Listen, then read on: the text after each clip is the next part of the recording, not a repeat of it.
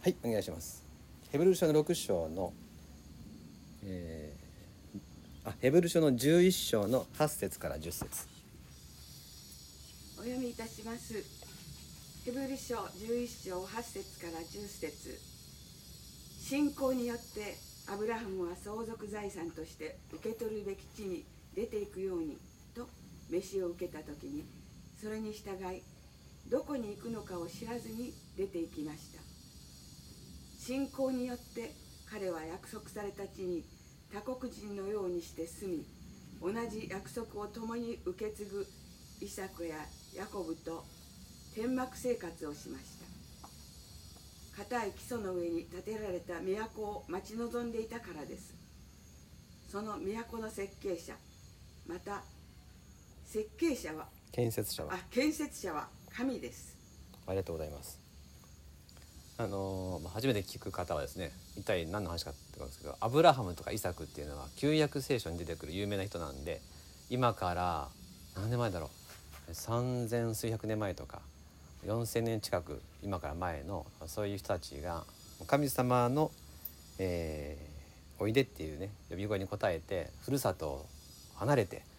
長い旅に出てまあカナンの地今のイスラエルまでですね旅をしていくっていうことがあったわけです。でそういうところからこう私たちはいつもあこの人生って旅なんだなと思うわけですよね。神様と一緒にいろんなこと起こっていく中で地上では旅人なんだなというその生き方を聖書の人たちから味わうことができます。えーでも旅って聞くとですね、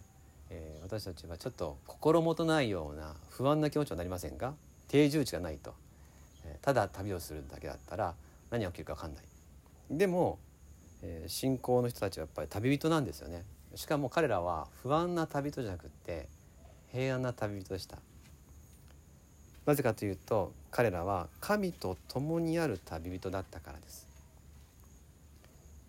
伊垣家はあこの数年のうち、まあ、大変なところを通りました、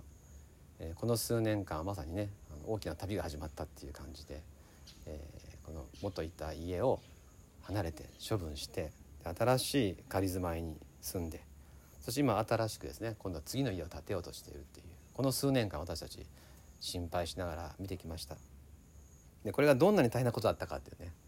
えー私たち浅沼さんもね家に行った時は最初ねもうどうなるかなと思いましたよねこの伊賀木家を私たちはどういうふうにこの神様をなさるんだろうって思ったのが今もうあれよあれよという間にここまで来たわけでしょう。えー何がこの大変だったけ？どでも同時にこれらのことが本当に速やかに導かれてきたってことを見てきたわけですよね。やっぱりこれは神様と旅をするっていうのはこういうことなんだなっていうのを私たちが学ぶべきだと思うんですね。こうやって神様っていうのは本当に大変なこの旅立ちとか、えーその人生の旅の過程を守られるんだなっていうのをそれを見てこれた。この人生の旅っていうのはですから道中において紆余曲折あったとしても神様が守られる。これは幸いなことだけどもっと素晴らしいことに私たちの旅にはゴールがあるんですよね。それはどこかっていうと天の都だって書いてます。天国に永遠の住まいがある。必ずそこにたどり着ける。で今日読んでいただいた箇所がすごく面白い表現があって天の都の設計者また建設者は神ですなんです。よくないですか？設計神様施工神様。それが天の都。めちゃくちゃ安心ですよね。本当に素晴らしいところですよね。私たちはそういうところに行くことができるっていう約束が与えられています。神様が設計し神様が施工する場所。それがどれほど素晴らしいことかっていうのは私たちが自然の世界とか宇宙を見るときに神様が作ったものの秩序や完成の凄さを思うときに天はもっと素晴らしい場所とするならば、えーそこにですねいつも希望がなくなることがありません。神様が設計者であり建設業者。今日伊賀木家があーこの土地で人生において旅の中で一つの家を建てようとしている。えーこの家の建設が8月から始まると。どうぞ後期の全てにおいてイエス・キリストが建築に関わるお一人お一人と一緒にいてくださって暑さの中の作業とか